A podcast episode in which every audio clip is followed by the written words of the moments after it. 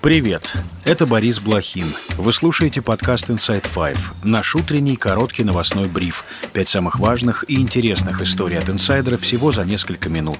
Сегодня 23 ноября, четверг. История первая. Владимир Путин на онлайн-встрече Большой Двадцатки вновь попытался оправдать вторжение России в Украину. Саммит прошел в формате видеоконференции. В ходе своего выступления российский президент прокомментировал заявления других лидеров, которые были потрясены продолжающейся войной в Украине. Путин повторил, что Россия готова к мирным переговорам с Киевом, обвинил президента Зеленского в отказе от них, а затем перешел к теме войны на Ближнем Востоке. Россия никогда не отказывалась от мирных переговоров переговоров с Украиной. Это не Россия, а Украина публично объявила о том, что она выходит из переговорного процесса. И более того, был подписан указ, декрет главы государства, запрещающий вести с Россией такие переговоры. Понимаю, что эта война, гибель людей не может не потрясать. А кровавый переворот на Украине в 2014 году, за которым последовала война киевского режима против своего народа на Донбассе,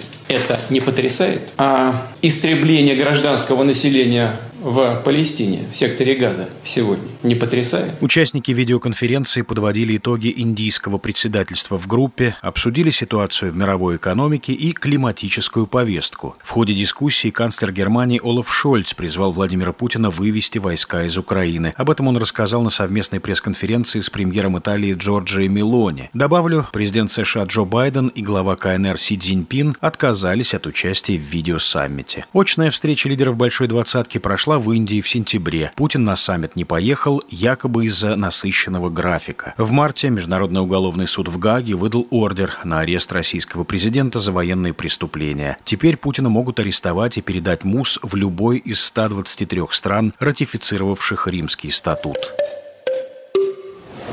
История вторая. Финляндия закроет 8 из 9 КПП на границе с Россией. Об этом заявили в правительстве страны. Переходы прекратят работу в ночь на 24 ноября. КПП Рая Йоссепи останется открытым. Он находится в 250 километрах от Мурманска, является самым труднодоступным погранпунктом. В последнее время финские власти зафиксировали резкий рост числа мигрантов из Африки и Ближнего Востока, которые пытаются проникнуть через границу с Россией, чтобы попросить убежище. В Европе считают считают, что Москва намеренно создает на границах шенгенской зоны кризис с беженцами. Кремль отрицает эти обвинения. Там заявляют, что пограничными переходами пользуются только те, кто имеет на это право, а российские пограничники соблюдают все служебные инструкции.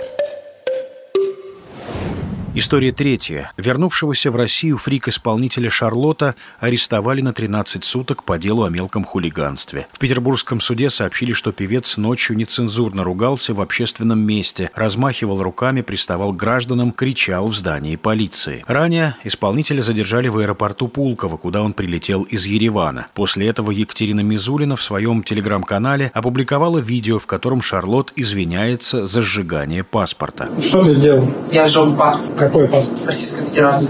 Зачем ты это сделал? Потому что был ошибочно помешан на ложной информации.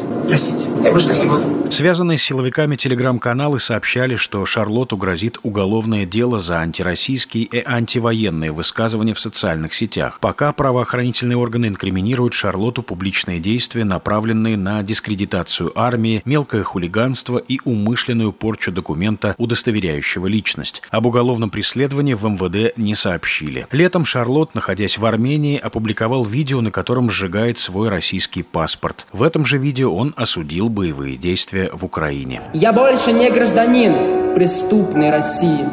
Слава Киевской Руси! Певец вернулся в Россию в ночь на 22 ноября.